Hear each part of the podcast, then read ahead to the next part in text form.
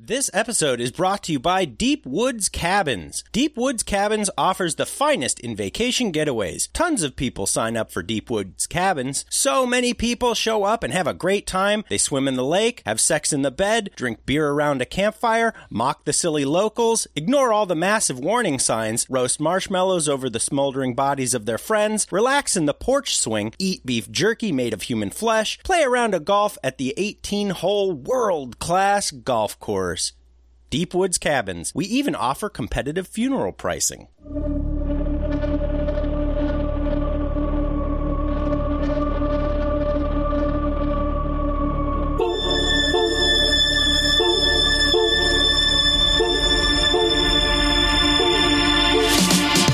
Is this a metal thing? Yes. What taste? David. David. David, what is this? It's pretty thick. Great, great.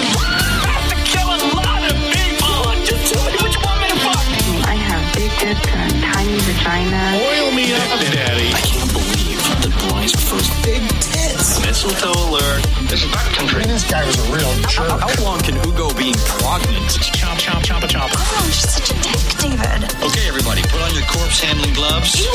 Hoodie Picasso. Horror. Hello, and welcome to Horror Movie Talk. Your panel of expert hosts each week are Doctor Bruce Henson. Oh, wait. No, this says Bryce Hansen. Mm. It's a typo or something.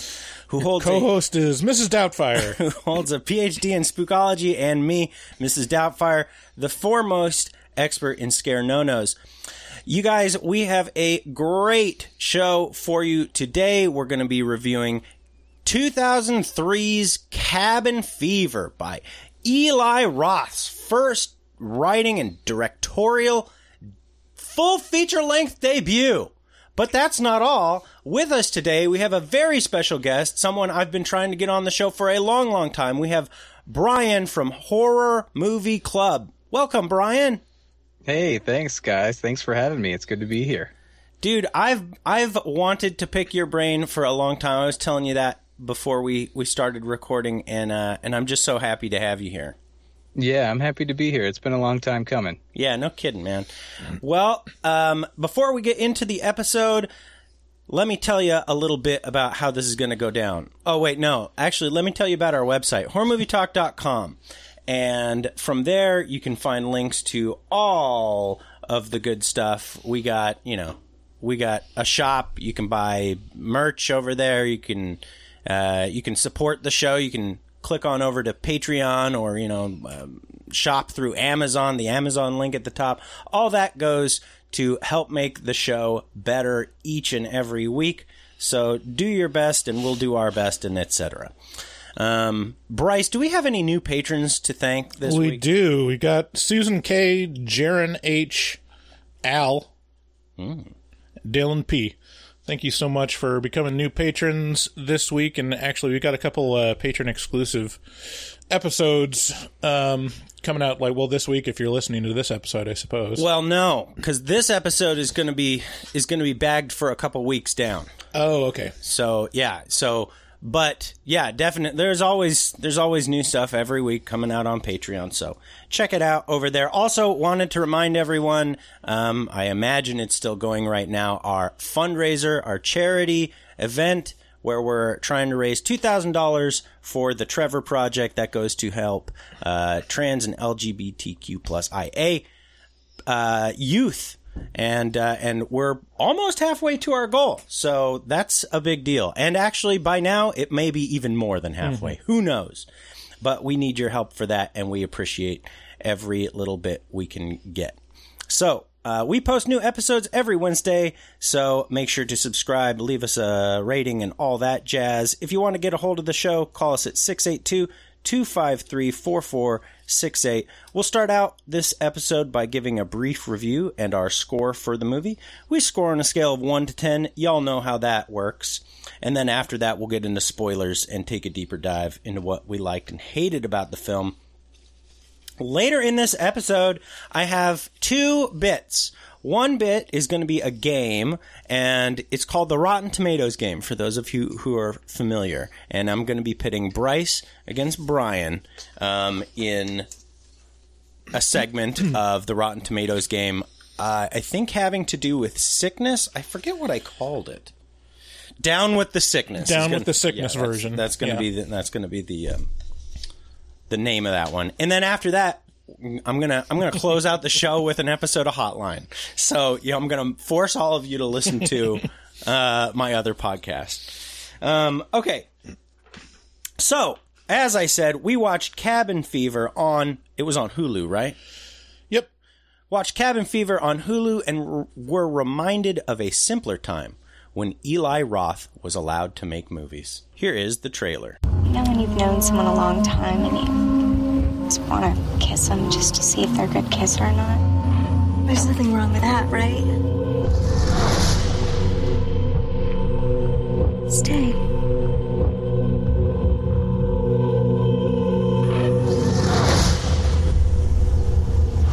I feel nauseous. What's not funny? Can you help me? No, no, no, no, no. She's not coming near me. What's your problem? You guys gonna kill each other now? You don't look so hot. Help me. I need, need a doctor. I don't want to get sick. I don't want any of us getting sick. We just don't want to get it. I say we get out of here right now. He's coming towards us. All right, back off. Oh! He looked like he was skinned alive. The party man. Is it safe? Don't worry about me. Leave us alone! Somebody help! I'm burning!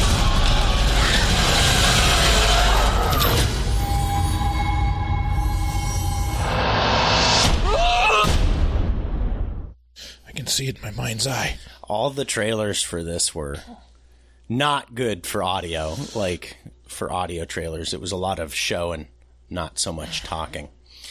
You know, David, have you ever known someone for so long you just wonder what they kiss? Like, oh, kiss? Are you going to do this to me right now? It's like, I kind of feel like there's some tension between us. Oh, so well. We're just both so curious. Yeah, well, I mean, when it's there, it's there. You just know. That's Don't how you... mind me watching. uh, so, Cabin Fever, Karen, Paul, Bert, Marcy, and Jeff are college students heading out into the, you guessed it, woods. They're heading to the woods to, you guessed it, party. They are partying, partying at a, you guessed it, cabin. They get sick with a, you guessed it, fever, and everyone gets more cabin fever than they bargained for. Um, uh. With that extremely simple synopsis, you would think that cabin fever wouldn't be anything special, but you'd be wrong. Sim- simple is often exactly what is called for, and this is no exception. Cabin Fever is writer-director Eli Roth's first directorial effort and is probably the reason he has become known as one of the modern horror greats of today. It's a movie so full of horror tropes and homages that on paper it seems like it fades into the background with every other generic horror effort. But Cabin Fever stands out. Cabin, Cabin Fever stands out because it knows what's funny. And it knows what's campy, and it knows what scares you. Like, it really does scare mm-hmm. me still to this day. I really? remember the first watch through, and I was like, ugh, that's gross. And I don't want, like, just people being sick and highly infectious is like, oh. And now it's, after, you know, the last couple of years, it's extremely. Man, how, how did we not cover this during the pandemic? Yeah, that seems like a no-brainer. To me, it felt a little too close to home. It was like, yeah. this is this is poking a sore spot, yeah. I think. No pun on, in a leg. No pun hole. intended. Um, uh, we get to see Roth's early take on edgy dialogue and non-politically correct characters, uh, which seems to draw inspiration from Tarantino's work. I've heard uh, tale...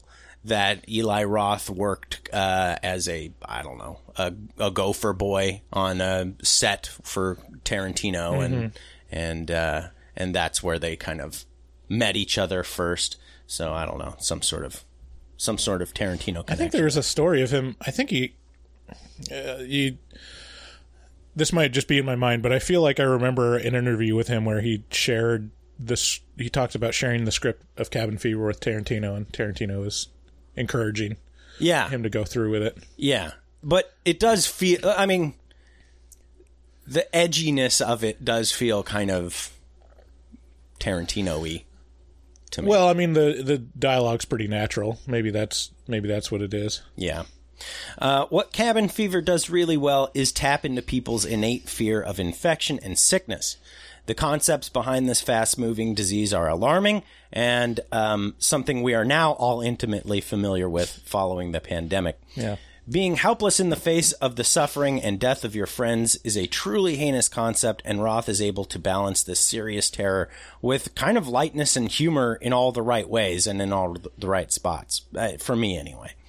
As a result, Cabin Fever works its way into a fond place in any horror fan's memories in much the same way that Hostel, his second directorial effort, does. Um, they should come out with a sequel. Cabin Fever, Monkeypox. They have it. It's Cabin Fever, Spring Fever. Oh. It's almost exactly what you just asked for. Yeah, but it's got to be Monkeypox, because Monkeypox is the thing. Is that the new It's not thing? That far off from what we see in this movie, Ugh. apparently. What did you think about this movie, Brian? You know, I've got mixed feelings about it, and we reviewed it on our show, but it was like three years ago, so it was interesting to watch again now, and I was honestly surprised that it had so many, like, corresponding elements to the pandemic. I kind of forgot. I mean, I know it's about an infectious infectious disease, but some of the lines kind of hit home more than I was expecting. But uh, I I like it. I don't think it jumps out to me as something that is one of my favorite films. I think the biggest weakness is the characters. I'm not saying they're bad, but sometimes I get the feeling that Eli Roth doesn't really truly care that much about his characters. They're kind of just like a means to an end. Uh, or a vehicle to make the movie he wants to make. Uh, that being said, they weren't horrible characters. The acting was pretty good for the most part. Uh, and the gore and the scares was all really effective and creepy. And there's some definitely repulsive stuff in here. Um, so I don't know. Do you guys ever give half? I can't remember. Half no, but numbers you can. Or do whole numbers? No, I'm going to stick well, we, to your... Well, we do it from one to ten, so there's there's decent granularity in there. Well, that's Yeah, actually... that provides enough granularity. That's actually not an, that's not true. I, I will many times say like a light like a high seven. eight or a low. Yeah, right, so like sure. a light seven or a high six. I, I'm going to give it a light seven. That's fair. Yeah, that's fair. Yeah, Bryce, what did you think about this one? Um, was this your first time viewing This is my it? first time I ever saw it, so it was brand new to me. Uh, I was kind of delighted. I knew you would be. Because it's so... It feels so anachronistic. Yeah. And, like, the, like, uh, just casual, like, using gay as, you know... Yeah. Like a put-down. Like back in two thousand two. Or, exactly how it was right. back then. And so it's like... I mean, this was my humor. When right. I was, like, when I was eighteen. Right. You know? This is, like...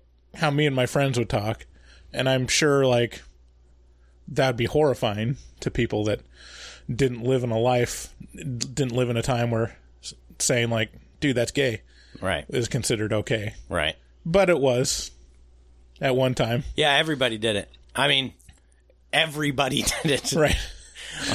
So stuff stuff like that, and like kind of just the out of the blue humor moments landed so hard for me. Like I was I was a big fan.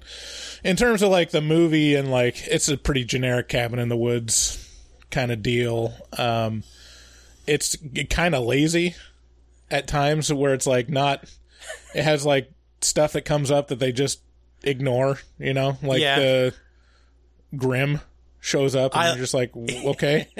Yeah, I expected Grimm to show show up again and like have some kind of point in the story, and he never does. Uh-huh. Um, so stuff like that, it's up. Like very, very messy, and it's very obvious, like, well, this is just a, like like you said, Brian, like a like a means to an end. It's like a means to show some gore and have some cool special effects. Um, but all in all, it was a good time. And this type of movie, it was it was pretty good. So, I mean, I'd, I'd agree. I'd give it like a seven out of ten. It's definitely worth watching. Yeah. Yeah, wh- what were you saying, Brian? A little spoilery, so I'll I'll save it for the back end. Oh, okay. okay. Fair enough.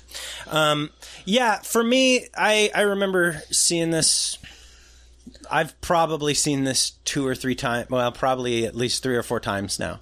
And, um, and it always just gave me that, you know, that like real nostalgic, like, I mean, keep in mind, this came out about the same time that Wrong Turn did and deals with basically the exact same themes right. and yeah. tropes and stuff. And it's so much better than Wrong Turn. And yet Wrong Turn is remembered fondly by a whole nother crowd. You know, this is just more, I guess, my wheelhouse. So I unapologetically will give this an eight. Uh, I, every time I see this movie... Uh, and Paul's character, or uh, Rider Strong, uh, is there from Boy Meets World. I'm like, every time. I don't know why. You don't see him in anything else. This is the only one. But every time I, I'm just like, oh, it's Boy Meets World. You know, it's just, it just has that, has all the nostalgia attached to it. So. And I kind of figured, Bryce, that you would like this. How did you find the Hostel connection? Do you see it clearly? Because you made me watch Hostel uh-huh. against my my better judgment, and it ended up being a delightful experience in a way I didn't expect, and it was... Was there a Hostel connection? I didn't see it. I mean, it's this is the movie he did right two years oh, before Hostel. after. Uh Yeah, I mean, I think um, the element of, like, sex as the danger, you know? Yeah. Whereas, like, it's very much feeding into, like, horny straight male, like, fantasies and having that go wrong. Like, that's definitely a part of this movie and basically the the moral of the story of Hostel. Yeah. Um. So, yeah, there's there's there's a bit of that. Um, I think Hostel's like definitely more exploitative. I mean, it's much more of a vehicle to show torture. Yeah, but uh, yeah, pretty pretty similar in, in tone. I think Hostel was a little less lighthearted than, th- than this. I don't know. That first half of Hostel was just light and breezy, kind of. Yeah. But hey, before we continue, Brian, I, I had some, some questions for you. Wait, you didn't give your score. Oh, yeah. No, I did. It, I gave it an eight. Oh, you did? Okay. Yeah. Brian, how long has Horror Movie Club been going? Because I know you've been going longer than us. Uh, three – wait. We celebrated our four-year anniversary in June, so a little over four years. Oh, wow. So just we started like just basically a couple months after you. Yeah. I was going to say I thought we were kind of going for the same amount of time. Nice. And and it's you and Ashvin, and uh, and do you do you are you able to every episode you say you you guys are calling in. And so I'm curious to know does how far away are you and Ashvin? I I used to be in North Carolina, now I'm in Minnesota and he is in Chicago. Oh, gotcha. Dang. Yes. So we call each other on the phone for some weird reason. We don't look at each other. And I actually bought a light just so I could do this with you guys. Oh, thank you. Uh, so that's a little weird. But now that I'm doing this, I, I think we need to start looking at each other as well. And, and and what's your favorite part of doing Horror Movie Club? Oh, boy. Honestly, so we started the podcast because we were kind of doing it already just as a way to keep in touch as friends who were you know, long distance friendship. Mm-hmm. And uh, so I, I guess the my favorite part is just talking to him about it. He's always a, an entertaining character and throws me some curveballs. But it's also been a really interesting journey through horror because when we started out, we thought we knew a little bit and we're now realizing how stupid we were back then. Uh, not that we're intelligent now, but I'm sure you guys have probably oh, experienced yeah. something similar, right? Where you... You thought you knew a lot about horror, and then as the show goes, you're like, okay, now I maybe actually do know a lot about horror, but there's still so much to learn. I listen to you guys because you're so good at at the at the at putting each um genre, at like giving everything a subgenre. So, like for example, this week you guys covered um, Jennifer's Body. And, or at least that's the last episode I was listening to. And, um, you, you, I, I think Ashvin asked you, he's like, Is there some sort of like like city versus country thing going on with this? And that discussion was really interesting. And then I realized, oh, that's going on here too. Like, this is every cabin in the woods movie is is doing that same thing. So you guys have this uncanny ability to like neatly place things in like definitive subgenres. And uh, and I really like that about your show. Oh, thank you. Yeah, that kind of blew my mind when he said that. But yeah, he had a point. And yeah, this is totally another city versus country vibe. Mm-hmm. Yeah, he's he's Ashvin always has these these. He's always got a question loaded for specifically for you. Yeah, yeah, I can never predict what's going to come either. Yeah, I love it. Anyway, well, uh, again, uh, I've been listening to you guys for a long time, so. Um, kind of fanboy now here. Yeah, me too. It's cool to see you guys uh, live in action. It's like a well-oiled machine. Uh, okay. Are you making fun of us now? No, for real. I mean, like, I'm in my closet, just junky shit all around me, and you guys look professional. Oh, well, thanks. I'm glad we look professional to someone else. Um, so, you guys, let's... Uh, let's take a look at who makes this show possible. Night channels dot com has been supporting Horror Movie Talk for well over a year now. We love what they do, and what they do is clothe your body with super cool horror shirts and hats and sweatshirts and all that kind of stuff. So head on over there, take the Night Channel Challenge at, challenge at night channels dot com. Uh, and all that is, is just surf their site for five minutes. Mm-hmm. I dare you to surf their site, look around, check out some of those uh, super unique custom prints uh, for shirts and sweatshirts and hats and stuff. And uh, and then close close out. Close out yeah. of that that browser. But you know what? You'll you're be gonna, back. You're going to find something. You're like, well, I don't need to buy a shirt now. And you're going to close the browser. It's going to haunt you. Yeah, exactly. Like, oh, okay, and okay. The way I know this works is because Night Channels continues to sponsor our show, even though we tell people to close out of their website. So that's how I know the Night Channels Challenge works. And uh, when you find a bunch of stuff that you like, go ahead and use the code H M T, and that'll get you thirteen percent off your order over there. Um, and... Also, you should know that if you're listening to these commercials and you hate it, um, you don't have to. All the commercials, every single one, can be cut out if you head on over to our Patreon at patreon dot com slash horror movie talk, and uh, and you sign up for the six dollars and sixty-six cents tier. You get access to the afterpods. You get early access to to episodes with no commercials in them at all, and um, you get to support the show. And and actually, there's other stuff, too. You get a card in the mail with some stickers and all kinds of crazy crap. And lots of people have been doing it, so you should mm-hmm. do it, too. Just join the bandwagon. It's, you know, jump off the bridge. It's good.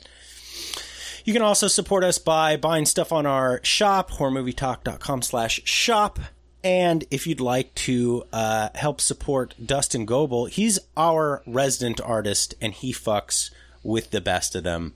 Uh And he also takes commissions for artwork from H M T fans. So contact him over at d goebel zero zero. That's at D G O E B E L zero zero on Instagram.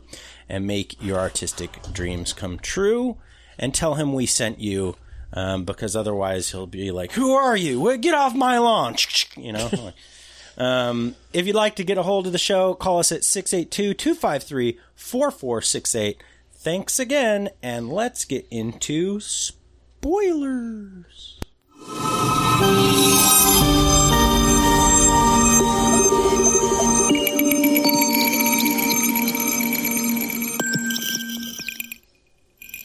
Oh, that yeah, it's pretty loud this time. So hot. Oh. I don't know why it's so loud. Oh man, so. Uh, Cabin Fever is, I don't know what to say. It's a, it is a movie made of tropes, and, uh, and somehow it doesn't, it doesn't bother me.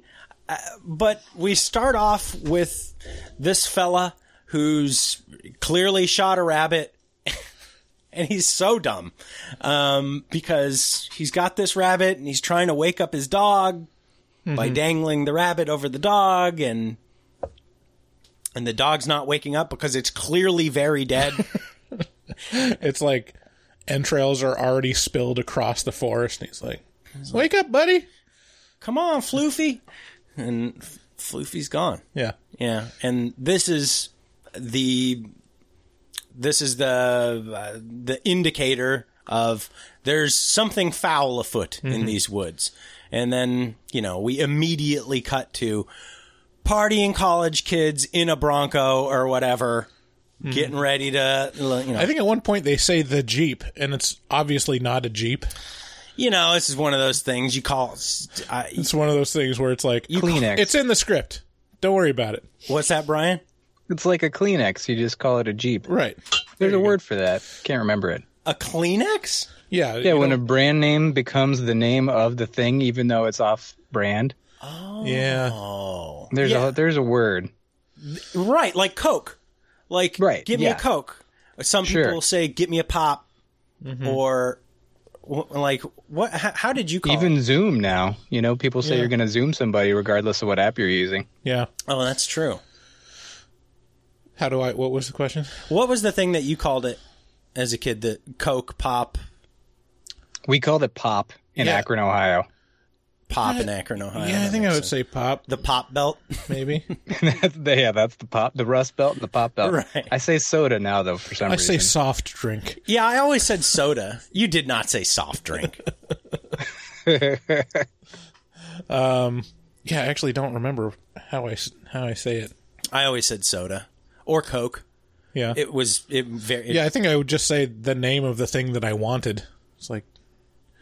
Can you get me a root beer? You oh, know? Okay. Well, so look at you.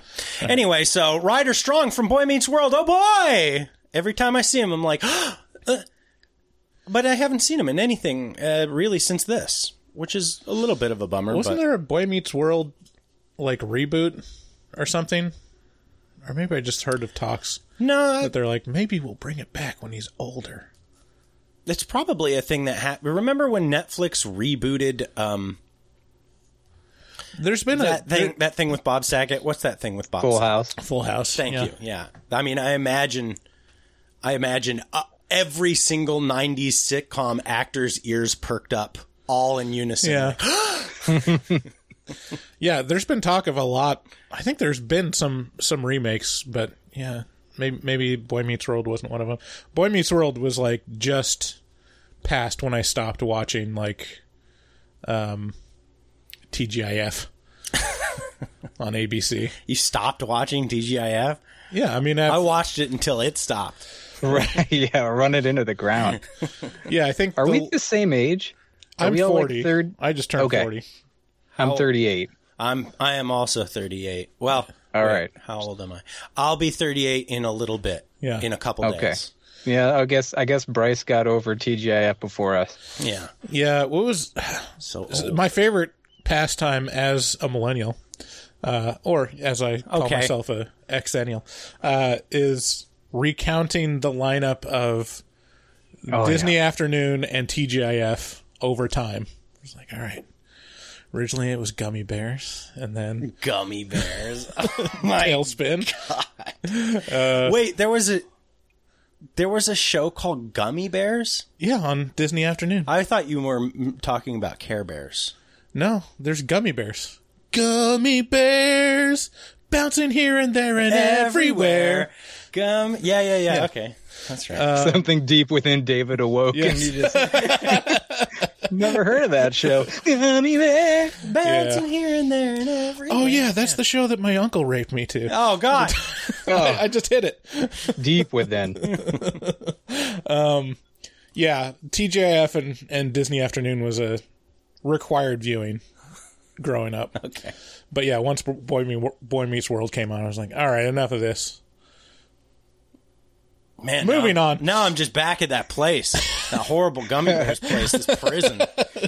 I want to keep talking about this, but I, I'm like, I shouldn't derail these guys' podcasts. Let's stay on top. No, oh, no, no, by all means. Derailing no, oh, is, is welcome. That's the whole podcast is derailing. Yeah. Right, derailing. Gummy Bears is David's sunken place. Yeah. Right. I think Jordan Peele would make some sort of creepy remix of the Gummy Bears theme song for David's yeah. movie. Just a slow Gummy Bears. Dude, that's his, with just like intermittent shots of his uncle's face in the sunken place. That's his calling card now. Like he's just he just does it for each and every movie. He did it. Yeah. He did it for every single one. I mean, that's that's like you can keep doing it. Yeah, it works so well. That's almost every movie trailer now. That's not just him, right? Like, he's, oh my gosh, yeah. Every single movie trailer is like some nineties hit slowed down in the minor key. Yeah. Um. Anyways, so I just I'm envisioning David falling asleep at night, crying to himself while singing the Gummy Bears theme song. So, um. We get these these college kids get to the Harbinger gas station, right? So this is the place that you kind of get an inkling of what is what's going to happen. It's right. not going to be good. And this is also a spot in the movie that is potentially going to make a lot of people shit or get off the pot uh-huh.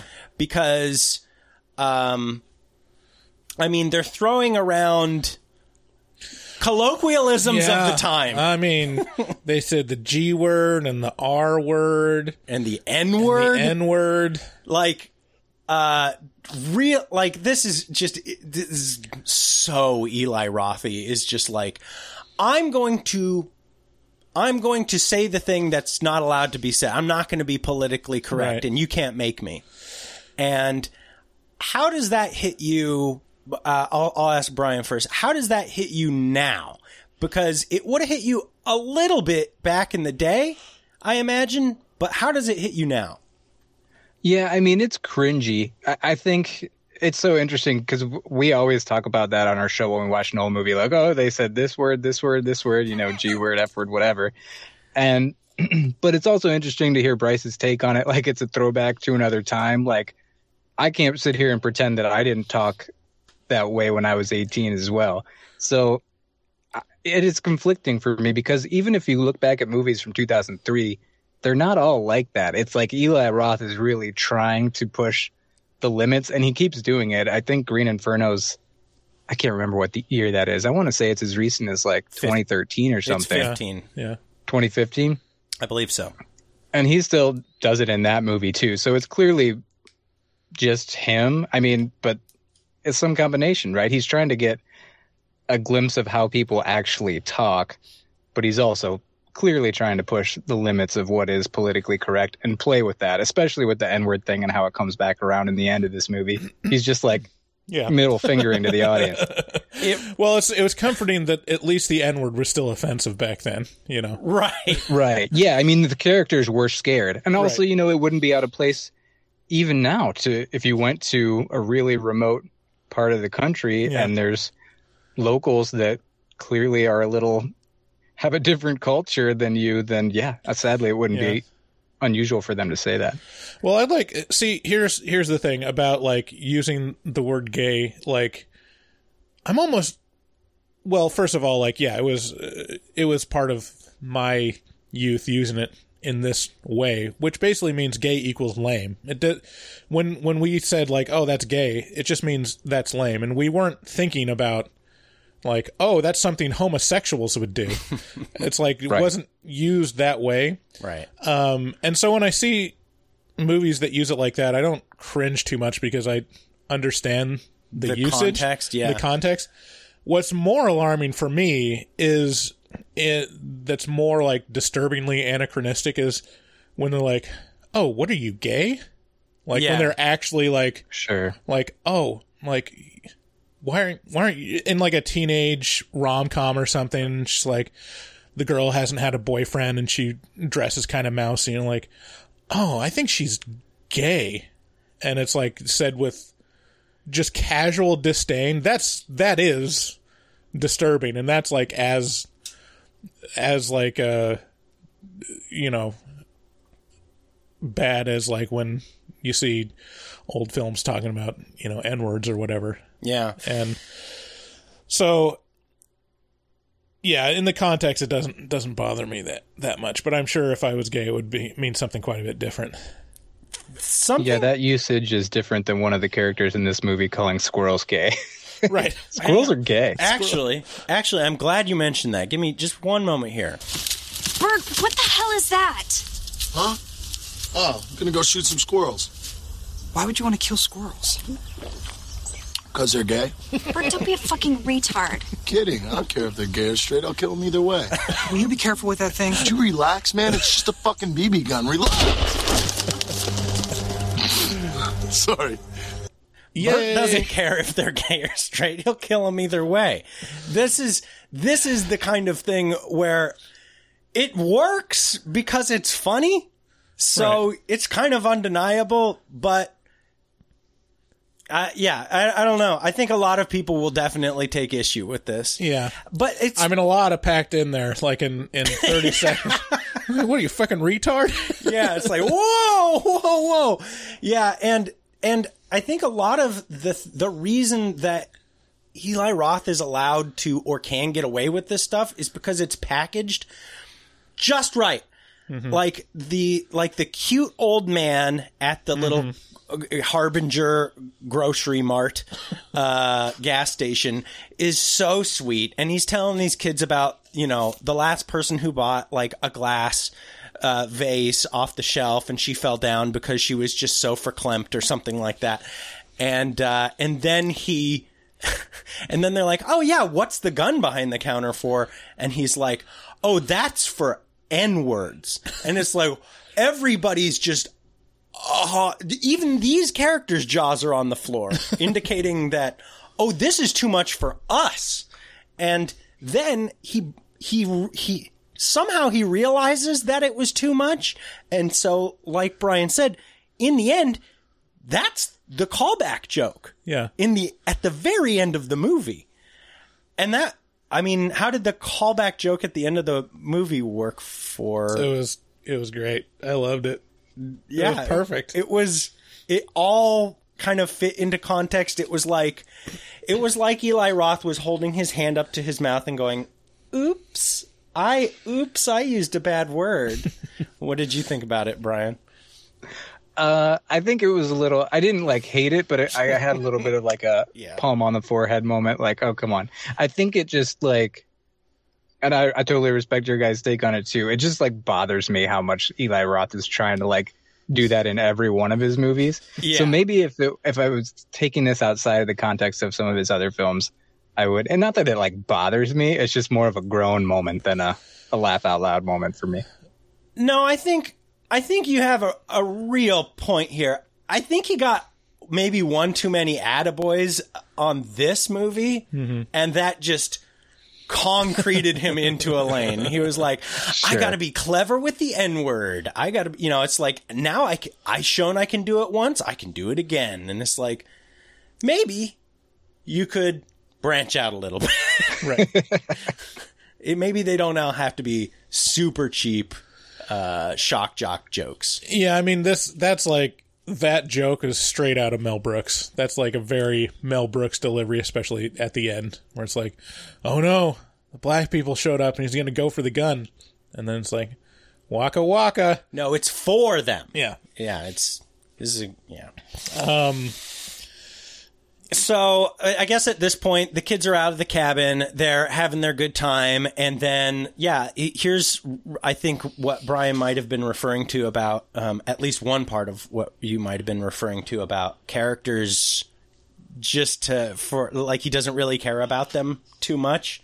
Um, we have Eli Roth shows up as a character, as Grimm, and he is the broiest Um, kind of pothead surfer guy, like just kind of a, it's a strangely just generic person from two thousand one, you know, just like this guy, this frat. I don't know, I don't know what the intent of that guy was, because it was like presented menacing, but he was harmless, and then you expect him to be menacing in the end, and he just disappears. Right. Never comes back.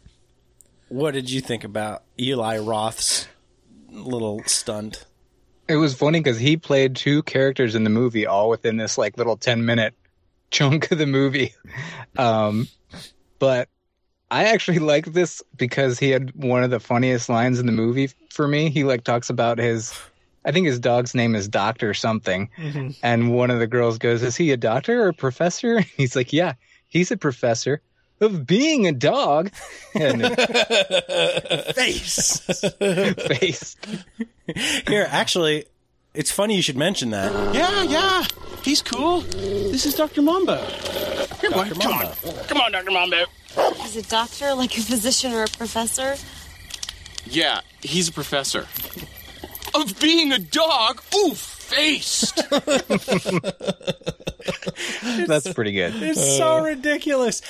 But I'm going to posit something here real quick. This is the most clear indicator to me that Eli Roth is just a huge Quentin Tarantino fan, mm-hmm. because he's going to insert his own himself mm-hmm. and his bad acting uh-huh. into the movie that he's directing. He's just going to sandwich it in there, mm-hmm. you know, and it's like, oh, that's a very Quentin Tarantino thing to do. Do, do you think that holds any water? Um, sure. Yeah.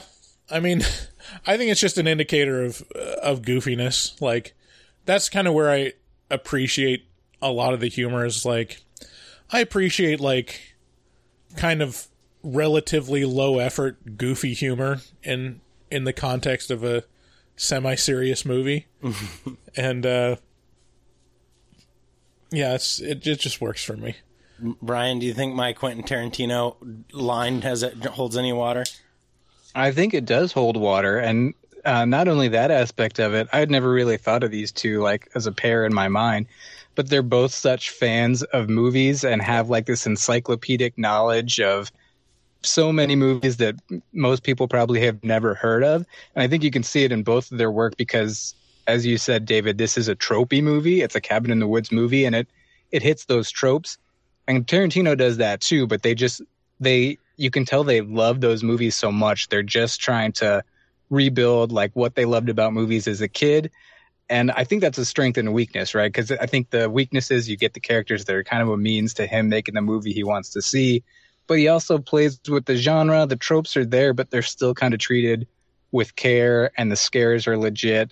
Uh, I don't really know what my point is, but I, I think they both, they're clearly people making movies that love movies, and they just want to put something on the screen that ignites something in them that they thought of when they first saw a horror movie in a dingy theater somewhere when they were a kid or a teenager or something. Mm-hmm. Yeah, I think you're onto something there. I know Eli Roth has a pretty impressive uh, podcast about horror movies. Have you ever listened to that?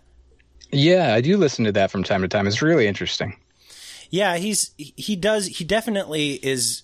I think that's a good point. He is like this Encyclopedia Britannica of of horror movies, and that's yeah he's he's definitely a a student of of of just being a kid sat in front of the T V going, this is awesome, I need to, you know, like how you hear Spielberg talk about, you know, how how his childhood was sitting there mm-hmm. just watching the movies, being so enraptured by them.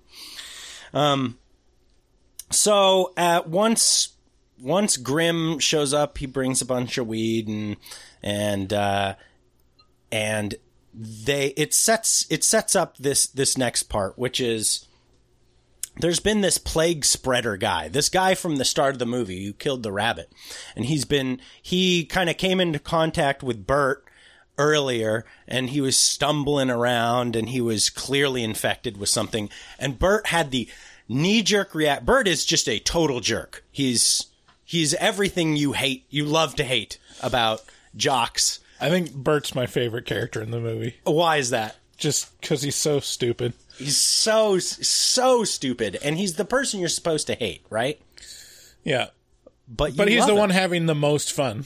Oh, yeah. He's ostensibly that. on a trip that they're trying to have fun at. Yeah. He's he- like, you know what? You know, he's. It almost makes me wonder if, like, he. If uh, he was actually inspired by Bert Kreischer. Feels like a very similar character. Actually, that it does. Yeah, he's lighting large portions of the forest on fire just, just to have a chuckle. Uh-huh. He's killing squirrels because they're gay, but he doesn't really care if they're gay. Like, he'll kill, kill them either way. Like, anyway, but strangely enough, Bert's reaction to this infected man is the spot-on reaction that you should have if you want to survive. Mm-hmm. Um, so that's kind of interesting because... So anyway, so this this man shows up at their cabin. They answer the door because they assume it's uh, Eli Roth come back to party, um, and it's not.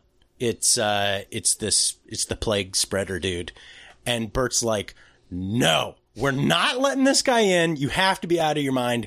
Get send him out. He he'll be fine. He's dead anyway. Like, no, no, no. We don't we don't mess around with this."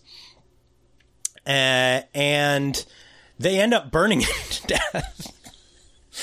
I as, as one does. But not before he, he vomits blood all over their car. Right. And he just... Uh, I mean, he makes quick work of dispensing the infection around mm-hmm. their around their cabin.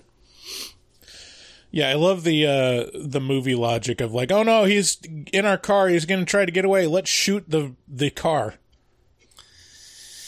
Yeah, yeah. I, I'm trying to think of the other movie where that happens, but I I can't remember what it was. I kept I kept thinking of Tremors or Tremors two, but I don't think. Yeah, that's every it. every time there's like a the very obvious answer is drive away. It's like, oh, we gotta fuck up the car somehow. Yeah, yeah. The car becomes uh, the point of contention in this whole mm-hmm. thing. Like, we can't leave. The car's here, and it's like. I think you can leave. Yeah. But, uh, yeah. Um, were there, were there any parts of this kind of, this, this, were there any parts of this middle spot where they start getting infected that irked either one of you guys? I think just as you guys were touching on, the decision-making from the characters just is pretty poor. Like, they don't seem to sincerely want to get out of, like, they're not trying hard enough to get out of their situation. They're just so fixated on the fact that the car doesn't work and they're stuck here, but clearly they're not that far away from, from civilization, so they could figure something out. Yeah. I feel like the subtext is that two of the guys are pretty sure that they're going to be fucking yes these these girls for the next couple days, and they're like, yeah, I mean, infectious disease, and like, we just killed a guy. Maybe we should tell someone, but... we're going to get our dick sucked like a minute ago, and we could just go back to that. So, like, yeah, I'm almost wondering if there's, like, the... It's weird. The, the character's motivation. Eli Roth, like, came back to the guys, like, all right, here's your motivation. Uh, right. You can go uh, commit, commit to, uh, you know, a felony and probably you know, spend your less, the rest of your life in jail. Or, hear me out, your character gets their dick sucked for another two days. It's like, oh. Hmm. The weirdest part about this is it's strangely realistic. It's like, I remember being, you know, twenty and being like, oh, man, what I wouldn't do. Anything for sex. Anything. I would die. And then, yeah, I mean, it's not that far removed from what happens in this movie where they're like, hmm. but sex, though. And... well, what are we gonna do? We got. Should we hide the body? Should we? Uh, sh- should we go get the police? Should we kiss? I don't know. What are we? What are we gonna do? Should we get naked? I mean, yeah, yeah, we should get naked. And there's a. I I noticed that this disease almost wants to cuddle, which makes it so much grosser. I think in my notes I wrote, "The fuck disease wants you to cuddle," and. And, okay, and then to add to the awkwardness of this whole thing, so kind of the protagonist in this whole thing is Rider Strong, right? Uh-huh. Um, and he's he's the, quote, good guy, uh-huh. right? and um, and so you're along for a ride with him. And th- then he basically, and he's, like, got the hots for this girl. And, you know, she's kind of leading him on or not super interested in him, but a little interested in him. And she's, you know, giving off signs. And then she falls asleep and he just kind of rapes her. Is that what what you guys saw too? Oh yeah, I mean, no question. This is this is probably one of the the most like Gen Z would be like shocked oh, at this I, at this scene. I didn't remember it being this way. Hmm. A, a girl asleep. It's a victimless crime if I finger rape her. It's like, yeah. How did this strike you, Brian? The same way, and I also forgot about it. But when earlier on, maybe like ten minutes before this, they were kind of like laying on a dock and sleeping almost next to each other, at least laying with their eyes closed, and there was an aerial shot. And it really made me think of the Creepshow two sketch called The Raft. Yes. You guys ever seen it? Yes. And then I forgot that this scene was coming, and that also happens in The Raft, like a sleeping sexual assault, low-key. Uh, and I, I couldn't help but wonder if it was like an homage somehow. I wouldn't be surprised if Eli Roth tried to do that. Oh, man, that is such a cool uh, parallel. I I saw Creepshow two a couple years ago um, because I watched it because we had reviewed the first one. And I and I just thought the first one was such so much fun. Um, and I watched Creepshow two and was specifically about, you know, so Creepshow is an anthology, and it has a couple different stories in it, right? And Creepshow two is as well. Spe- specifically, the the raft uh, story that you're talking about, Brian, irked me so badly. I was so upset that this, like, it was like a, it was like a half hour long scene from Star Trek, from the original Star Trek, with just this low effort, low budget monster of like a towel, a spray painted towel on a lake. And, and yeah, like, like kind of a weird rape scene. And I was like, this is, this is the, the sequel to one of the best anthology movies ever made. Does, uh, did that, did you, did, were you a fan of Creepshow too? I was. I actually, all uh, all sexual assault aside, I really enjoy the rap sketch. But I do, I do uh, like Creepshow too. But yeah, Creepshow is, I love it. So it doesn't compare, but it's still pretty good to me. I didn't mean to cast shade on one of your favorites. Did you, by chance? No, that's okay. When did you, when did you first watch Creepshow two? Again, similar to you, probably a couple of years ago, maybe for the first time. And what was the thing that you liked about it? Well, I just love anthologies. I'm kind of a sucker for them. It's hard for me to not like an anthology, especially one that's a little bit silly, a little bit tongue-in-cheek, uh, almost like fourth wall breaking. I just like Creepshow kind of set that mold, and I think of it as the template for an anthology. So any jokey, fun anthology I'm here for. What was your – do you have a favorite um, short out of the first one? The first Creepshow? Yeah. Oh, man, good question. I don't mean to put you on the spot. I'll go first. I really liked the the Moss one with Stephen King and yeah. Jordy Verrill. That that one. Oh, you done it now, Jordy Verrill. You monkhead. I love I love that one so much. It's so colorful, and it's such a creepy concept, but it's executed so goofily. Yep. I think the Happy Birthday one, or Father's Day, I can't remember yeah. what it was called. Yeah, I, I think, think it was birthday. It was I think it was a birthday because there was a cake, right? Yeah, there was a cake. I think that might be my favorite. Yeah, that was that was the first one in that anthology, right? Yep. Yeah. So I this this girl on the raft, or like the, the floating dock thing. Uh-huh. Karen. Is it unfortunately named Karen? Unfortunately named Karen. Is it Would it be uh, politically correct to say that she's a tease? Yeah. Is that possible to say, I mean, like, this girl is definitely toying with this boy? I guess. I mean, because she kisses him and then rolls off. She's like, tee hee hee hee, bye. Like, oh, man. Oh, what? She's not allowed to kiss and then run away? Um, Not unless she wants to get sleep raped, I guess. Oh, Jesus Christ. Yeah, he does. Well, you bring up a good Them's point. That the rules. Because that's actually what happens. So that's a good, that's a good point.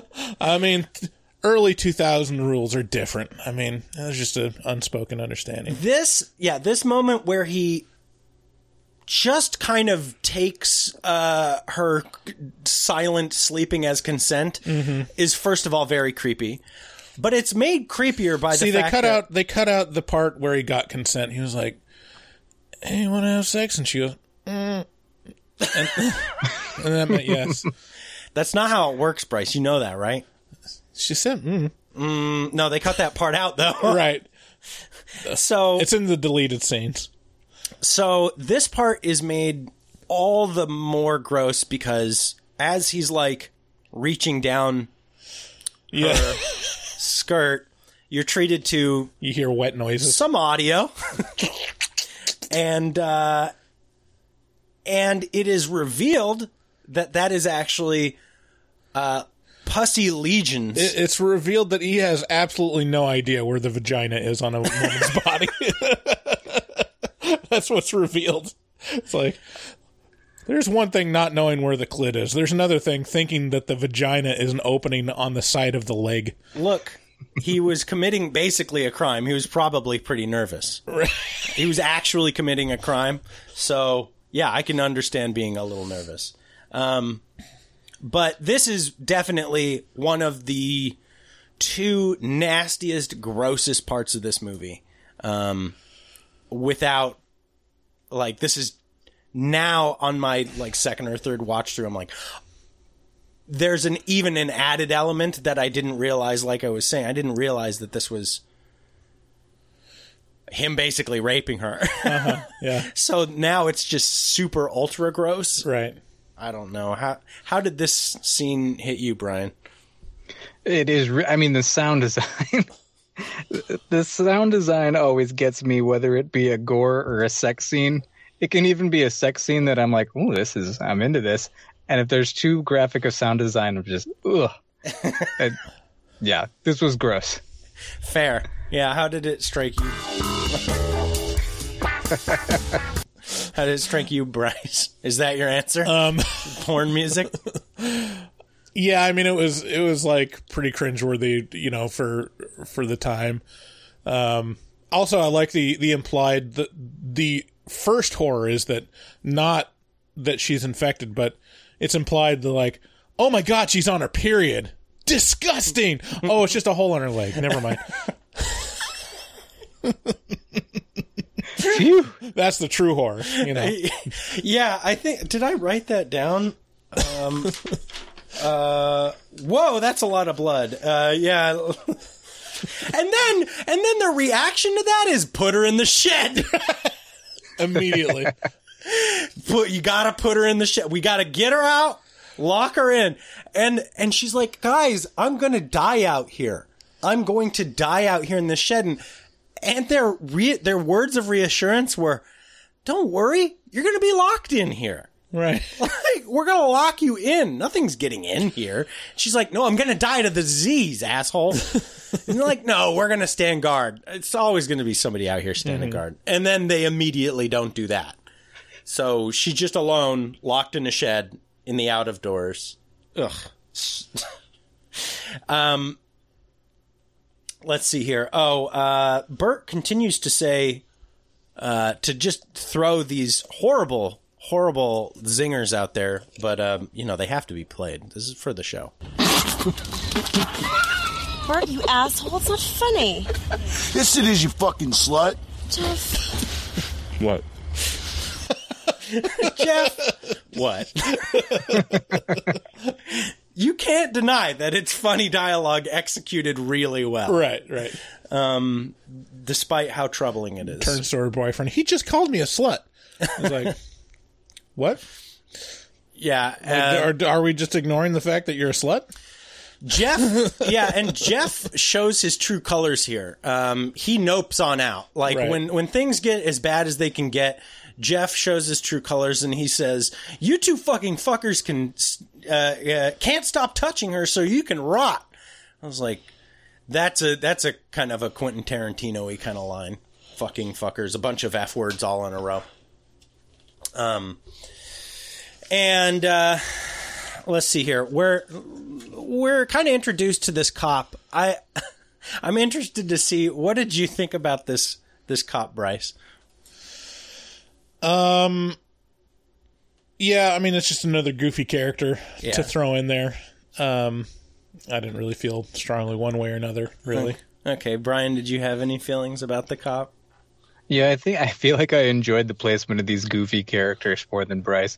I think he's just like, he's almost spoofing teen, like, sex comedies in his yeah, horror movies. That's so true. Yeah. It's kind of like, why not? Why not give us this this cop? I think one of these guys, or maybe two of them, were in a movie called Detroit Rock City.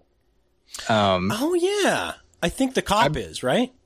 I think he might be, and I know Bert, I think Bert might be too, but my memory is shaky on that. But that's the type of movie I feel like he often kind of spoofs. Like, he hates college teenagers looking to have sex, and he just, he makes them his characters, and he kind of rips on them.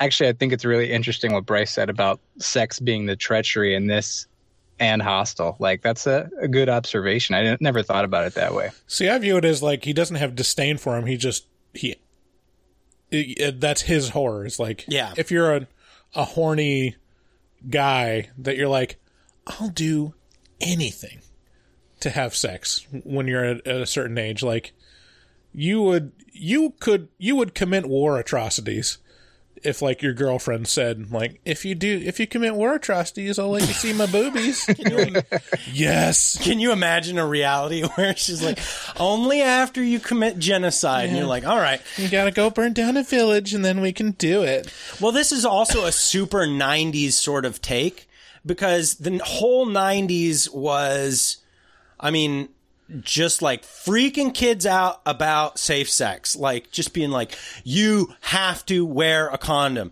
Number one, pregnancy. Number two, AIDS. Holy shit. You can get all kinds of different diseases. Mm-hmm. Like, th- like freak out about safe sex. And, and we did. And, but it's interesting, because I listened to a lot of Doctor Drew, and, uh, for better or worse. And, um, And he, one of the things that he says is, when, when people ask him, like, you know, you've been doing this a long time, you've been answering questions about sex for a long time, like, what are the trends that you see going up and maybe going down? And he'll, he, he, all the time now, he says, kids no longer are taught about safe sex, because we hammered it home so hard for the nineties and early two thousands that we, that I think that generation took it as just like, basic common knowledge. Mm, yeah. Like, it's just so in, ingrained in our brains that we go, everybody knows that, and right. then don't feel the need to continue passing it on.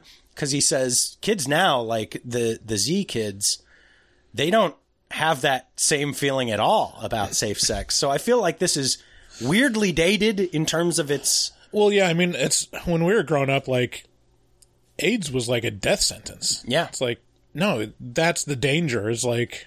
If you have sex unprotected and get AIDS, like, you are going to die. But now it's like, I mean, it's still a horrible disease that you don't want to get, but it's not a death sentence. Like, you can live a pretty long life with, like, the treatments that are available. In America. In America. and and so, like, what is the the danger for kids to have unprotected sex? It's like, well, number one, it's they just don't want to get pregnant.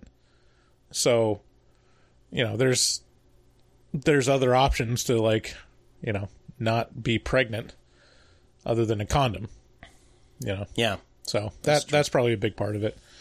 But yeah, I think I think, I think a, a huge. Sorry, go ahead, Brian. Oh, sorry, Bryce.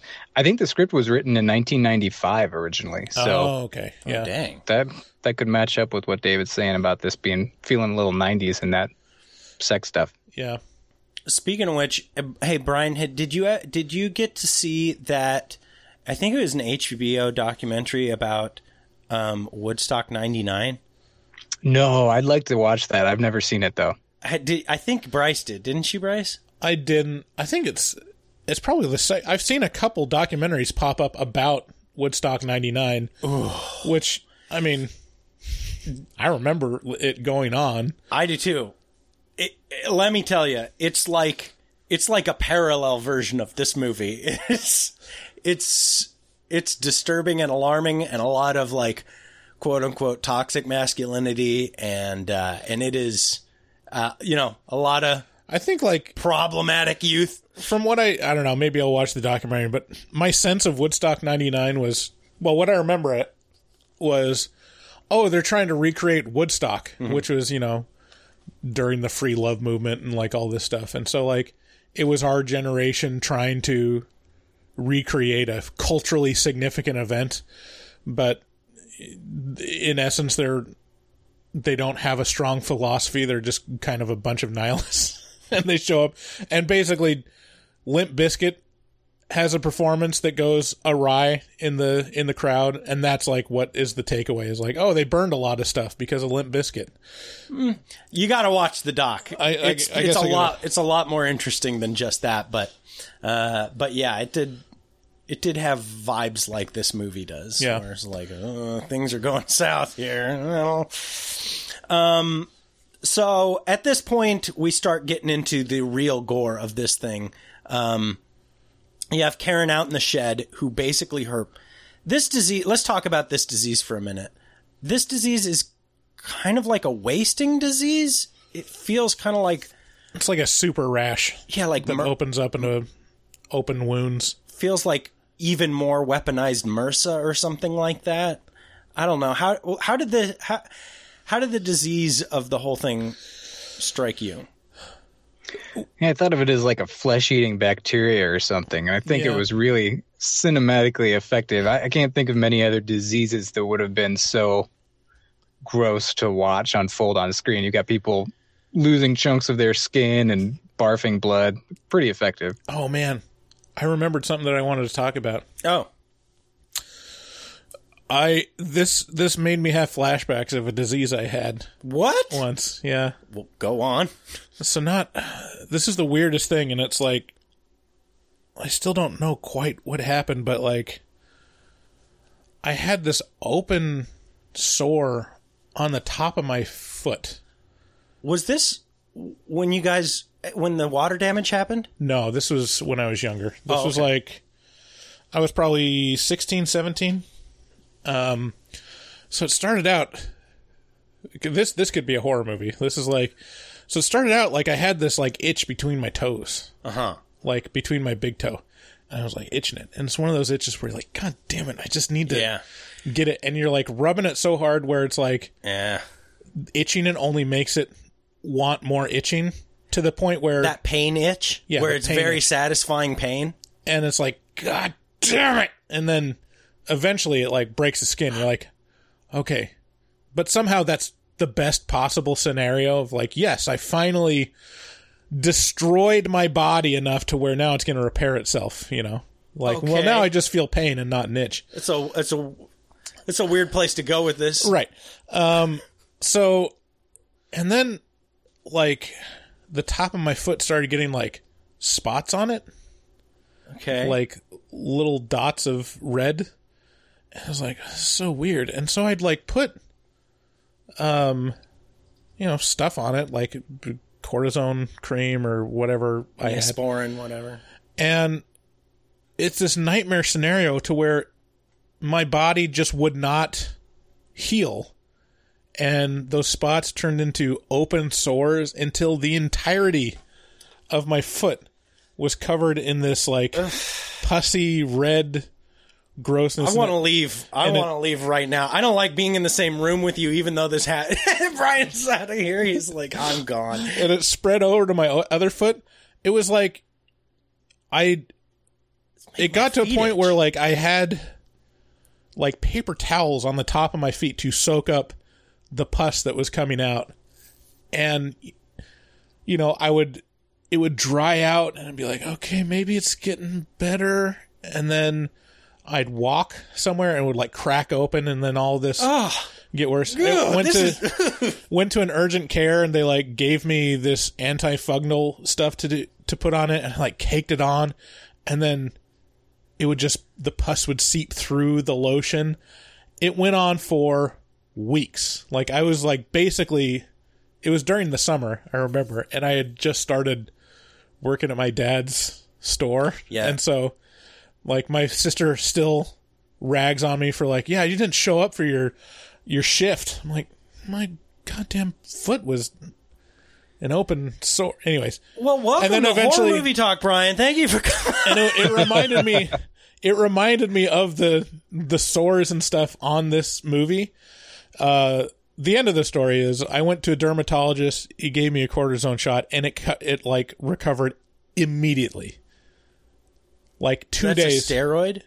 Yeah, in like two days, it was like almost completely gone. Wow. It was. It just c- cemented uh, my appreciation for specialists. I'm like, oh, doctors don't know shit unless they're specialists in the thing. Like. Well, that's a... Wait. Wait, you said something at the end there. I didn't get that. Doctors don't know shit unless they're a specialist. Yeah, I've never had like a general or family care practitioner that helped me ever with the thing that was ailing me. A, a better general... I have... My, my G P's great. He... Every time. Well, one time I well, asked him I to mean, feel my balls. He did it. I guess... He was like, yeah, that's alarming. We need to get you in for an ultrasound. Yeah, and send you to a specialist for... Well, sure, but you got to get the referral. Yeah. There's a system in place. Well, yeah. I mean, that's the that is the system. It's like they're the gatekeeper for the person that actually knows how to treat what, what's wrong. But you have probably, you know, normal ailments. And I have uh, like a alien foot disease that no one else I have ever heard has. I, I'll, since we're doing this, I mean, this is basically the skin disease... The skin disease episode. You had episode. Good skin g- disease stuff. I used to go to go. go uh, I used to work in very hot conditions for a while as a wildland firefighter, and then and then I got sent to some mines in the in the Sahara and stuff like that. So I got. I ended up they getting a lot. Called it a mine. A mine. I ended up going to getting some pretty impressive rashes. Some that I can't get rid of. I I had a rash from going to. The Sahara one time that was so... It was my whole butt. Like, my whole butt. And it had... It had gotten pretty far. And it was... It was ripping. And it was an uncomfortable... Like, I... Whew, it was not good. It was not pretty. I got to a doctor, and he was like, holy God... And ever since then, he's just been like... There's so much hair. And he, ever since then, he was like... He's like... You... you I, he, he was like, I've treated people... I've treated, like, Vietnam War vets who have, like... Who, like, lived in the jungles of Da Nang. Who have less shitty rashes than you. They're, he's like, I give you the, the, the heaviest, dutiest stuff. Can't... Can't squash it. Yeah. What about you, Brian? Any rashes? Yeah, I'm like, shit, I should have come more prepared. I should have gotten a really gnarly rash in the weeks leading up to this. No, I don't have anything good like that. My butt's been pretty healthy. Uh, knocking on wood. How are your feet? But oh, my feet are not pretty, mm. but they're they're technically healthy. Amen, brother. Um, but poison ivy was probably my, my biggest... and gnarliest experiences. I just, I'm hyper allergic to it, and I used mm. to get it many times every summer, and it was the the itch you guys are talking about, like that where you can't stop and the pain actually feels good, is is very familiar to me, but mm-hmm. never had the open sore thing. I thank you for sharing that, Bryce. You're welcome. Yeah. I feel like we're unearthing a lot of repressed I could stuff. I could go into detail and like tell you exactly what it looked like, and it, no. I, it I remember it so vividly. You could just go watch Cabin Fever and probably get a lot yeah, of what's going it's, on. It's pretty close. Um, yeah, my dad's allergic to like poison oak. Um, yeah, it's it is not pretty to see someone who is allergic to poison ivy, poison oak. That do, do you does does your throat start closing up? No, luckily I'm not that bad. It's just like. Either I'm hyper allergic to it, or I was just rolling in it as a kid and not realizing it. Because we had woods in our backyard, and I was always out there doing shit. So I would just get – it would just cover an entire patch of – like my whole forearm at one point was covered in it. So nothing compared to, to your guys' stuff, but, but that's all I, all I can bring to the table. The gnarly thing about that is it's an oil that sits on the leaf.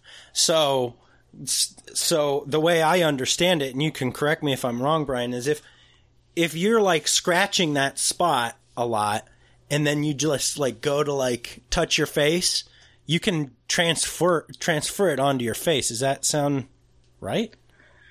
Uh, yeah, I've read mixed stuff on it. Like if you, I think I always used to hear like the pus spreads it, which is not true. But if the oil from the plant is still on your arm, then yeah, you can spread it. And I think it's kind of hard to get off without like a really good scrubbing or treatment.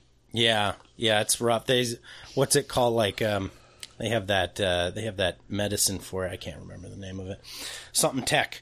Um, anyway, so yeah, these these practical effects are pretty great.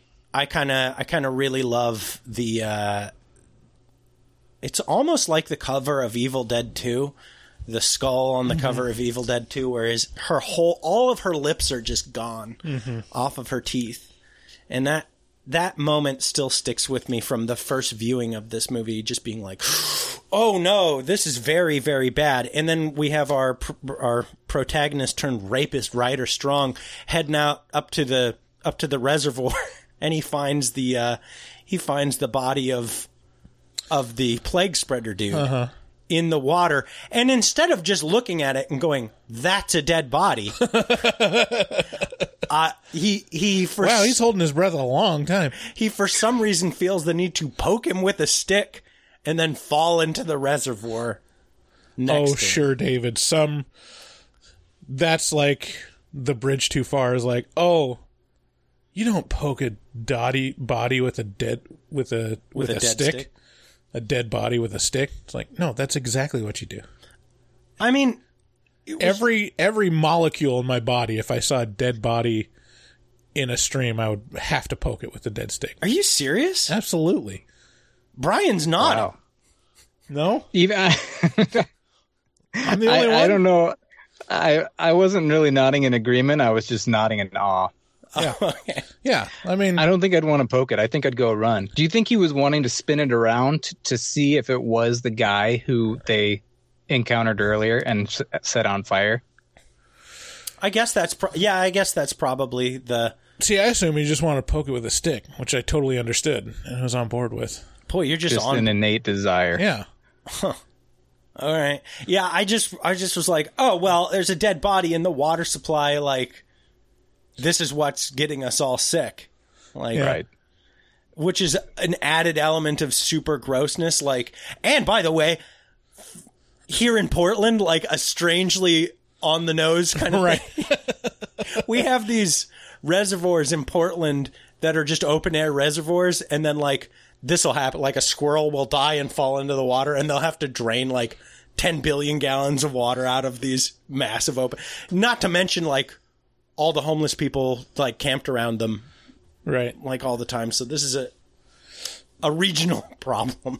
Yeah, I mean, looking at the spring or the the stream that they're just directly pumping water from into the cabin, like didn't seem like it was a great water source, to be honest. It was like already full of pond scum before there was a dead dead body in it. It's a simpler like, time. Mmm, the water. I'm, you know, I found myself becoming curious, and actually, Brian, this might be a more of an East Coast thing. I've never seen a cabin like this. There's just no cabins out here on the West Coast that look like this. Is this a thing? Boy, that's a good, just, you know, like a rustic old cabin. Yeah. Yeah, sure. I think they exist. Have you ever I mean- stayed in one? I'm confused. You've never seen a cat. What What about the cabin? Like this super generic horror movie trope, Evil Dead, cabin in the woods, cabin, you know, that's like, it's got a porch swing and this kind of thing. It mm. seems like there's a million of them because this movie exists in a million different iterations, but I've never seen this two bedroom, one main room cabin. I've never seen mm. this. Have you? I'm yeah, not secluded there's... in a in a forest, but I've my friend had a cabin up on Mount Hood, and it was like a rustic kind of like house. This? Yeah. What about you, Brian? Yeah, I mean, I think, I mean, I don't think I've had any friends that had these rustic of cabins, but I feel like I've stayed in one or two or driven by some on the way to a less rustic cabin. On the way to a less rustic cabin.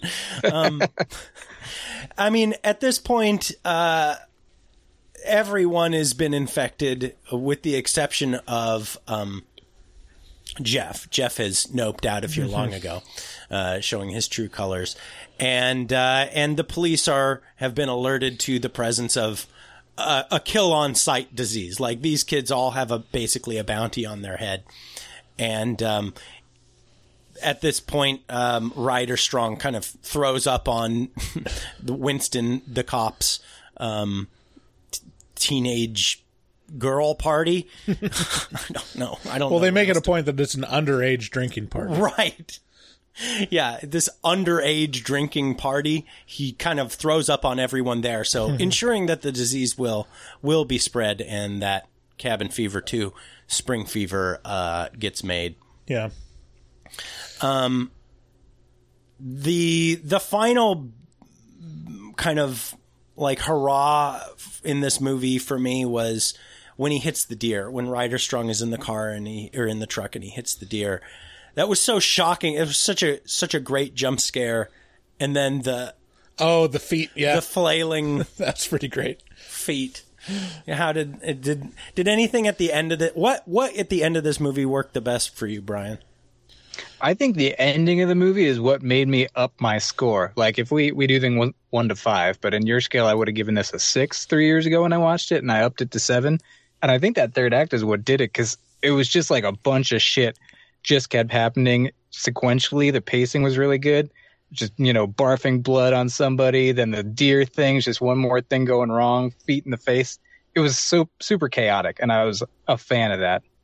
Yeah, I agree. What about you, Bryce? Yeah, I mean, it had a strong ending. Yeah, that deer scene was pretty yeah. pretty great.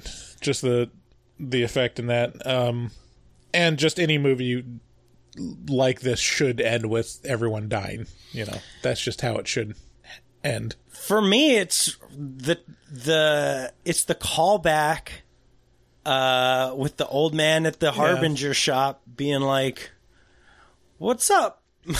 My N-words," and uh, and that's such a that's great. And then it just shows that this is going to propagate across the country, because they're just trucking out spring water that's implied that it's coming from that same reservoir with oh, the dead guy. I missed that yeah. somehow entirely. Because like that. yeah, and like the lemonade that the little kids are serving is from that same lake or whatever, so like everyone there is going to get it. And then it shows a truck driving off with spring water on the side, so it's like, oh, this is like the beginning of a zombie apocalypse. Yeah, yeah, that's true. Um, well, there you have it. Does anybody have any last words, final recommendations about Cabin Fever? Did you guys notice at one point they, when they were talking about a character being in the woods, his wife was like, "He wouldn't do that. He knows about the ordinance." So the locals seem to know about this disease. Hmm. It's just kind of hinted at. Interesting. Oh. You know, here in in Clark County, there's like there's a secret like a, a military range. Uh, it's in the it's in the woods on the east side of the county, and it's pretty big. Um, and it's all fenced off with barbed wire. And, um, you know, I mean, as a teenager, you know, you drive over to your friend's house or something, something like that. You drive by this, and the fence on the fence, it has all these signs that are like live ordnance testing, or, you know, they just say creepy, weird military shit. And, you know, your head starts working on that kind of thing. And yeah, I always have thought about, that's the first place my head goes when that kind of thing pops up in a movie, is like, these places are everywhere. They have facilities everywhere. They can, you know, what are they doing in there? What kind of strange biological, I don't know, you know. Anywho. Um, butt rash experiments. Well, that's impossible because I wasn't invited. Um, so let's get into our uh, our game for today. We will. Hey, do you have the Rotten Tomatoes um, um, drop? See. This Rotten Tomatoes game is uh, this is a game where we play two movies against each other. Okay, so we got um, we got two movies, and you're going to have to guess which one has the higher critic score. Um, not the audience score, the critic score. Um, and you, you no cheating. You can't, uh, you can't look it up. Oh, do you have it? I have it. Here we go.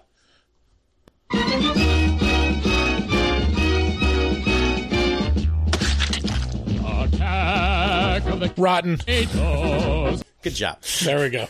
I did it. Yeah, so we pit two movies against each other, you versus Bryce against each other, and you got to figure out which one has the higher Rotten Tomatoes score.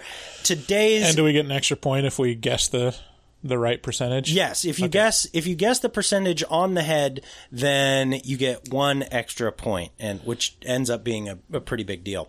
So this uh, this episode's game is about movies. Uh, this is called Down with the Sickness. So this is all movies pertaining to um, disease and and gross, nasty, mm-hmm. uh, infectious stuff.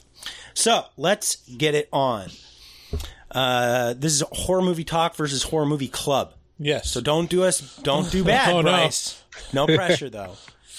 Okay, so our first pairing is uh, today's movie, Cabin Fever, versus twenty-eight Days Later. And I think they came out about the same year, about two thousand three mm. or four. Uh, who goes first? Oh, um, well, the guest goes first goes, in this okay. game. I'm going to say twenty-eight Days Later as the higher score, and I'm going to guess I'm going to guess ninety-one. Okay. Nice. Um, what about you, Bryce? I'll also go twenty-eight Days Later, um, but I'll do seventy-nine. Okay. You're both right, and the actual score is eighty-seven. So Brian mm. was very, very close mm. with that, with his guess of ninety-one. But, but good job. Both uh, both on the board. Strong start. Strong start. Okay. Our second pairing is the sequel, twenty-eight Weeks Later. Weeks Later. Versus The Crazies from nineteen seventy-three. seventy-three. That's a Romero film, I believe. Um, I'll go first. Um, yeah. I'll I'll say twenty-eight Weeks Later, and I'll guess slightly higher than twenty-eight days, so like ninety. Okay. And Brian, what are you going to say? I'm going to go twenty-eight Weeks Later as well, but I'm going to go a little lower at like eighty-three percent. Again, Brian is closer. Ugh. Yeah. Um, yeah, so twenty-eight Weeks Later got a seventy-two, and The Crazies got a sixty-nine. So they're very, very close. Really? I thought twenty-eight Weeks Later was received better than twenty-eight Days Later for some reason. Sequels never are... It's just, I mean, I think you can kind of set your watch mm. that every single reviewer is just going to be, oh my okay. God, ew, David! Just going to hate the uh, the sequel. Um, both still on the board, both tied up. Okay, so here we got we got five uh, pairings total. So you have three more to uh, to differentiate yourselves. Okay, so we got two thousand eight's Splinter. Have either one of you seen Splinter? Mm-mm. Okay, so good. No one has any idea. And then we have versus nineteen eighty-five's The Stuff. Have either of you seen The Stuff? No. Brian has. I've seen The Stuff, yes. What did you think about it? I thought it's a lot of fun. Is that a, is that kind of a blob kind of movie? Yeah, it's very similar, but it's super schlocky and doesn't take itself super seriously. It's just a sleazy, entertaining eighties movie. Nice. Okay, so I think it's I think it's Brian's turn to go first. Boy, oh boy, The Stuff versus Splinter? Yes, sir. Oh man, I'm going to say Splinter is higher. I'm going to put that at like seventy-four. Okay. Um, I'm going to say The Stuff is higher and say like sixty-six. I have very bad news for Horror Movie Talk. Oh, no. Very, very bad news. Um, Brian is one hundred percent correct on both. It is Splinter at seventy-four versus um, The Stuff got a seventy-one. Oh. So he got two points on that, and God, you got none. Damn it. So we have Brian wow. with four points, Bryce with two. Bryce, you're gonna have to. Really have to oh, this is why they're ranked higher than us. Yeah, well, there you go. I was I was gonna make a comment about that. I was like, do you guys look at that too? we kind of, no. I think we kind of bounce back and forth. One goes over the other sometimes. Yeah. Also, it, it used to be, but now you guys are you guys are doing quite well. Well, you know what, guys? You have probably a good chunk of your listeners who just skip the ads and go to Patreon, so your numbers might be artificially low. Uh. I don't know. I don't, I don't know. I, I appreciate the attempt, but yeah. Um, but I think, uh, I, I think the the game is really is really differentiating us right now. We're really getting to see yeah. why. And you guys, to be fair, you do a lot more research. you you guys put on a, a much better show than us. It's very entertaining and funny. We're we're a little slow. I I think I, like I think we make a good pair of two uh, two similar podcasts. Yeah, mm-hmm. I agree. Yeah. Well, thank you. Clim- climbing are, up the ranks together, I like hand this. in hand. Being friends. Um, okay, so next pairing, Bryce, you're going to have to pull this out. We got Slither. Everybody's familiar with two thousand six Slither. Mm-hmm. Um, versus yes. Pontypool, which I think I started, but I don't think I... Have Have you seen Pontypool, um, Brian? That's been on my watch list for years, and I still have never gotten around to it. Have you seen it, Bryce? No. Okay, but you have. I would not have guessed it's about a disease from the name Pontypool. I don't know what Pontypool means. I thought it'd be like a period piece about British political drama or something about pools. Yeah. Um, okay, so so we got Slither versus Pontypool, uh, and it's Bryce's turn to go first. I'm gonna go Slither. Okay, and I'm gonna go seventy-seven. Okay, what do you think, Brian? Boy. This is tough. I feel like having nev- never seen Pontypool, that these two are going to be really close to each other, but that's neither here nor there. I guess Slither at uh, seventy-eight percent. Going Price is Right strategy on me. Hey, it's a it's a valid it's a strategy because it works. One dollar, Bob. Um. So, actually, you're both right. It is Slither, and. And actually, Brian was definitely right. They're very, very close. Uh, Slither came in at an eighty-seven, and Pontypool came at an eighty-four.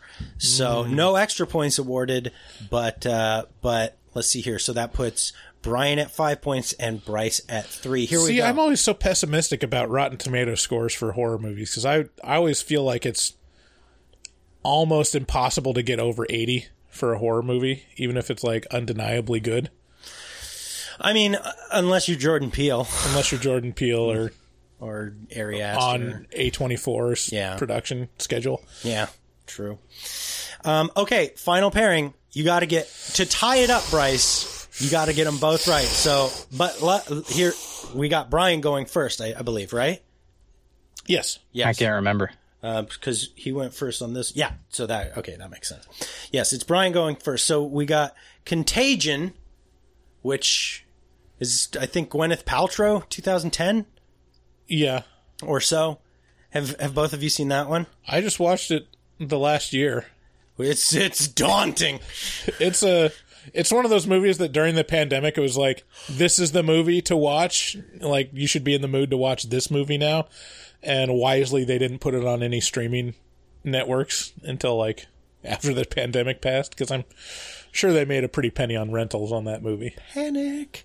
Um, and then that's versus Wreck, the Spanish two thousand seven uh, film. Have so not, not the remake? No, Wreck, the Spanish one. Okay. Have you seen that one, Brian? I've seen Wreck, but I never saw Contagion. Yeah, I remember when everyone was watching that, but yeah, too close to home. I wasn't really ready to sit down and watch it. yeah. Okay. Okay, Brian, what do you say? Contagion or Wreck? Oh, man, this one's tough. Having not seen Contagion, I feel like I'm going to get this wrong, but Wreck did a lot of things right. I'm going to go with Wreck, and I'm going to put it at eighty-four percent. Okay. Okay, this is where I'm going to break through. You got to get two points. It's going to be Contagion. Contagion is not even, not necessarily seen as just a horror movie. It's a... Yeah, it's, it's kind it's of a drama. drama. Yeah, it's like Heat. Interesting. Oh wait, no, no, no. I'm I'm thinking of the one with um, uh, with Rain Man. Um, with uh, oh, yeah, that's called Outbreak. Outbreak. Yeah, yeah that's what... Heat. Heat. Heat rash. Heat rash. She's got a great rash. uh, great rash. Um, I'm going to say Contagion, and it's going to be high. It's going to be in the nineties, I believe. Um, I'm going to say ninety-three. Okay, so this is, I'm sorry to say, this God is... Yeah, damn it. This is just Bryce or uh, Brian solidifying his uh, his supremacy. Um, it is Wreck with an, with a ninety oh. versus Contagion with an eighty-five. Wow, I Ooh, that's close. That. Yeah, they're both pretty good. They both did pretty well. Um, see, I can see things that people would not like about Wreck, but I can't see what anyone would have a problem about Contagion. Such a Probably, that's such a great movie. Probably Gwyneth Paltrow. I mean, right? Yeah, but she dies like almost immediately. Like even if you hated her, you'd be like, "Yes, finally." Did you have you watched? Let's, light, any- let's mourn by lighting a vagina candle in her honor. Brian, have you watched any of her Goop shows on Netflix? No, I all I hear is just negative things about her, but I don't really know what it's about. Can you guys enlighten me?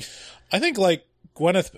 It's it's her association with her brand, which is Goop, and it's to me it's like a thing where she doesn't give a shit about that at all. It's like eh, it's just, you know, people are. It's kind of like Donald Trump. People are saying a lot of people say you know that I'm the greatest. It's like mm. Gwyneth Paltrow says like yeah a lot a lot of people you know get benefit from sticking jade eggs up their pussy, and you know who am I to tell them that they're wrong. And they, they sell, like, all this new age uh, alternative bullshit for, like, mm. exorbitant amounts of money. Um, but all these... This certain cohort of women just eat that shit up. Like no pun intended. Um, yeah, I think they actually sell shit for like five hundred dollars that you can eat. She sells a candle that smells like her vagina. Mm-hmm. Um, and it's, she really does? That's the truth? Yeah, and it's like one hundred thirty-five dollars for like a regular sized candle. Yeah, I wow, that's like some like OnlyFans type stuff.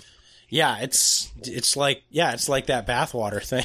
It's like I'll do anything to get some of your bathwater. It's like ew.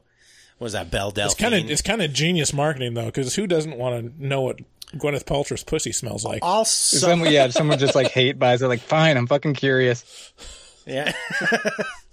Also, lavender. Wow. I'll summarize it a little bit more that cleanly. Explains here. A lot.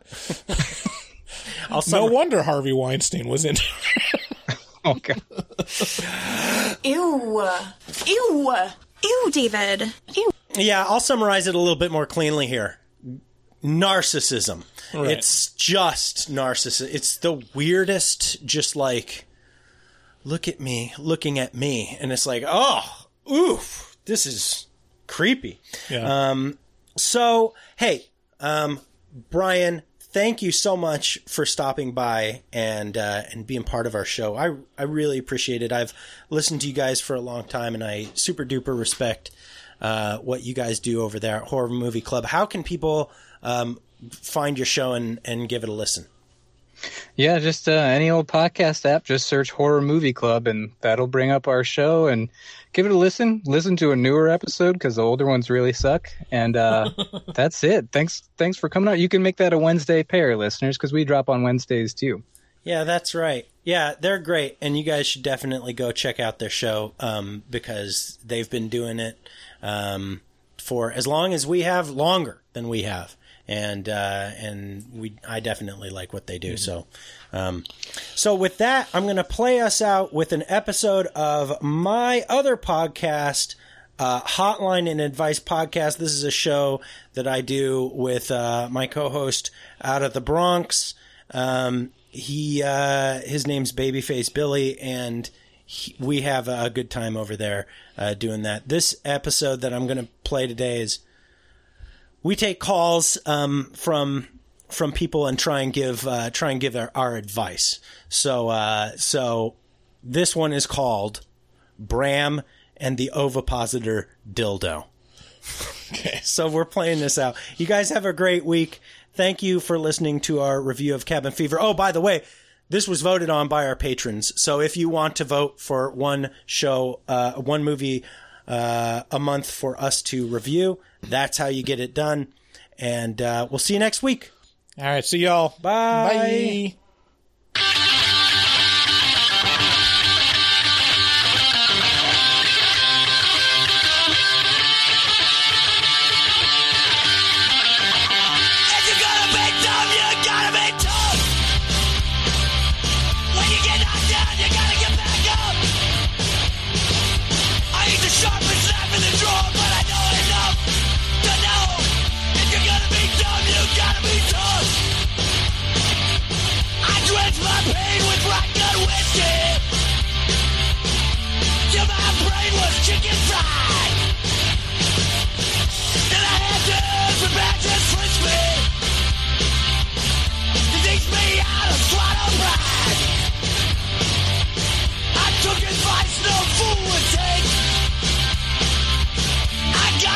I can't change. I ain't the sharpest you one hundred in the sack, but I know enough to know if you're gonna be dumb, you gotta be tough. Yeah! It's Hotline, an advice podcast. We bring you the best advice. You bring us all your questions, problems, and sadnesses.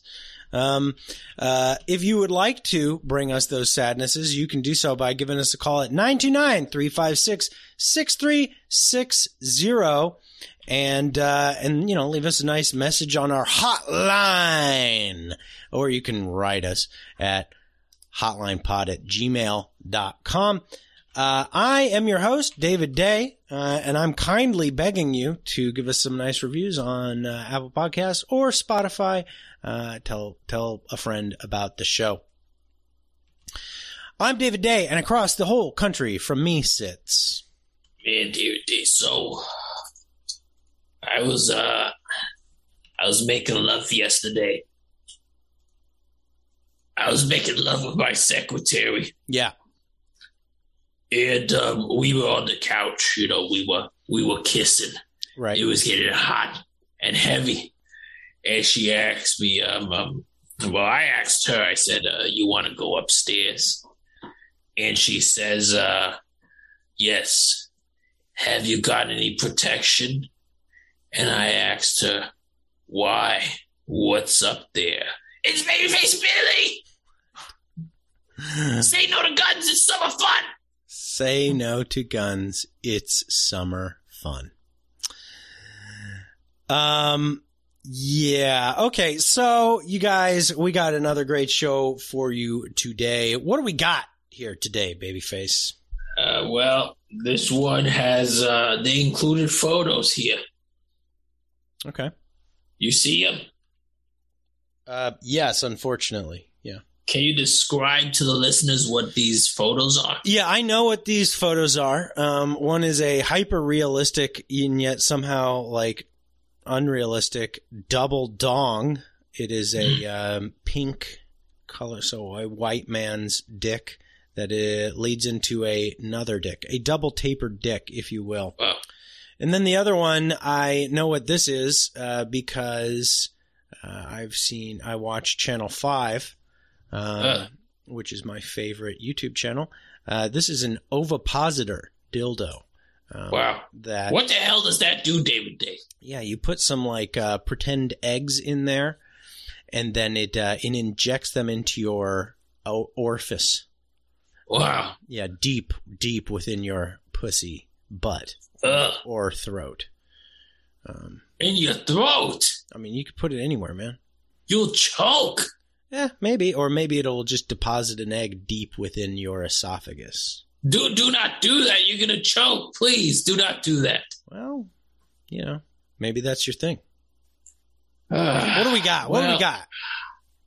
Let me read this. Um, yeah. It's uh, hey Hotline, I'm Abraham or Bram for short. Mm. I've never heard that shorthand name for yeah, Abraham. Yeah, no, for short. And I can't compete with my girlfriend's dildos. She's amassed a collection of dildos over the last month after I introduced them to the bedroom. I thought it would be hot for her to use one while I was fucking her with mine. Was it your dildo or, or your cock? What were you fucking her with?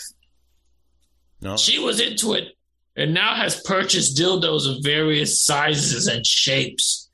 These include lizard tail dildos, egg depositing dildos, horse shaped dildos, and the holy grail double ended sixteen inch dildo. The holy grail. I'm all for her expressing herself, but I feel I can't measure up to these, especially the one that lays eggs. Like, what the fuck? Yeah, how do you do that? Also, they're taking up way too much space in our closet. I used to use it as a pantry, and now I have an alien cock in there. It's getting harder explaining to my friends and my family why there's an egg depositor next to the Ritz crackers. Is there any way to convince her to lay off of these? I'm starting to feel uncomfortable. It's also the summer, so cleaning up after sex with all these accessories is a fucking hassle, slipping on lube and sweat. Wow. Wow. Congratulations, Bram. I'd say congratulations. You have a horny girl on your hands, and anytime that's the situation, I uh, whoop for joy. Um, I myself am a horny girl, so I definitely love it when other horny girls are around. Um, wow. Yeah, this sounds great and also a little problematic, right? Sounds like she's a bit of a savage. Um, you can't just be leaving this shit all over the place. Mm. That's just basic, just, you know. Next to the Ritz crackers? Yeah, what the fuck, dude? Like, pick up a little bit. Like, just don't be a, don't be a savage, you know? Um, I, I think everything is good here. All of this is pretty good. Pretty good stuff, in my opinion. Uh, I just think it's, you know, uh, a matter of getting her to clean up after herself, which you can shame people into doing that, I think. Don't you think? You know, David, there's a, I don't think you understand this guy's uh, point. Hmm. You're not understanding where he's coming from. Okay, help me understand. There's a, a fear here that he's not measuring up to these dildos. Yeah, I yeah. think he feels he feels uh, nervous, rightfully so. Having sex with your girlfriend, she starts choosing the dildos over you, and hell, maybe she'll start choosing over men over you, since your your dick doesn't have spikes and it can't lay eggs. Yeah, you know, is is this is he overreacting? What's what's the? Uh, I understand where he's coming from. I think he's just afraid. Yeah, I mean, you know, look, she's with you. There's nothing you could do uh, uh, to compete with these things uh, in terms of, like, the size and the size of your dick or the shape of your dick. Like, you can't do anything about that, but you can derive a great deal of satisfaction and probably um, comfort from knowing that she chooses to be with you. That's her choice. She's like, I like this guy. I like being around him. She probably, uh, your dick is probably the least, im- one of the least important parts about you in most relationships. Um, it's how, you know, how you are to be around, if you're pleasant, if you're nice, if you're giving, if you're, um, thoughtful. These kinds of things are what make you, why she chose to be around you, uh, to be with you. Um, and, you know, so this thing where you're like, I'm worried that the dildos are going to replace me. Um, they, those dildos are just pieces of plastic. They can't, you know, they can't, uh, compete with you being, uh, kind and loving to her. So keep keep that up, and uh, and as long as you don't, um, as long as you do not get so needy or concerned that you know uh, you you need a lot of um, uh, head petting regarding this this dildo thing, then I think you don't got a lot to worry about. Now, it's also very valid for you to approach her and be like, these things make me feel however they make you feel, and then have her address that. You know, that's everybody needs to know, you know, how, where they stand, and sometimes they need encouragement and that kind of thing. So, you know, if it, if that's a big, if this is a big issue for you, I'd say, you know, uh, talk to her about it.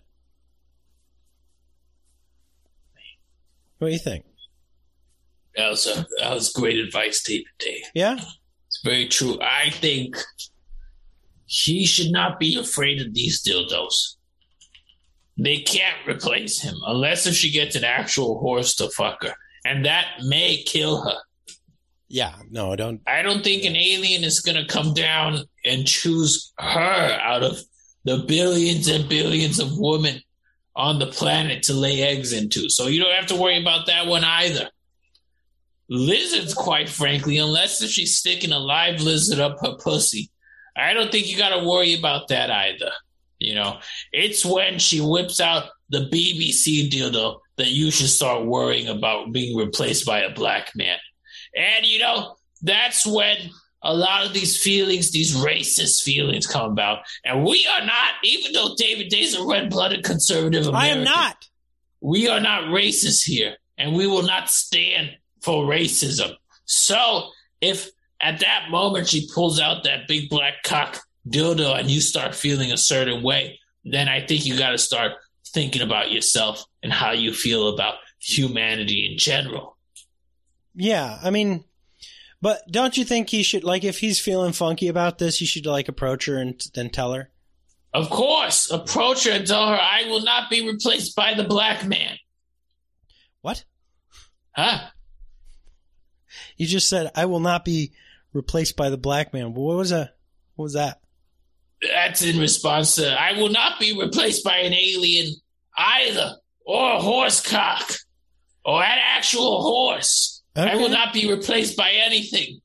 You tell her that. And if you start to feel differently, yeah, you got to tell her you're feeling differently. Yeah. You know, um, just, you know, I think you're going to be okay. What, uh, uh, what's his name? Never can remember this stuff. Bram. Bram. Bram. Abraham. Bram, I think he, I think, quite frankly, I think he's kind of lucky. It sounds like she's a fucking horn dog. Right? How does that work, getting an egg deposited into your vagina? Well, look at it. You put the egg in the ovipositor. You could probably load it up a little bit like a Nerf gun, and then you squeeze at the base, and then it it juts up there, you know, bling. Ugh. Ooh, yeah. And what do you do? You poop it out. Or you, you just leave it in there? How long do you leave it in there for? Or you keep it in. Yeah, maybe you just keep it in there. For how long? I don't know. It's not my choice to make. Wow. Yeah. It's hot, hot shit, though, right? I gotta let me look up a video what if, about this. What if you're going down on what? If, okay, what if you're going down on a gal and a big old egg just slips on out of there, you like into my mouth, or or just hits your lips? You know, it's just like whoa, and you're like whoa, what was that? Well, how- it probably smells of, of of just ugh ugh alien lubricant. Mm.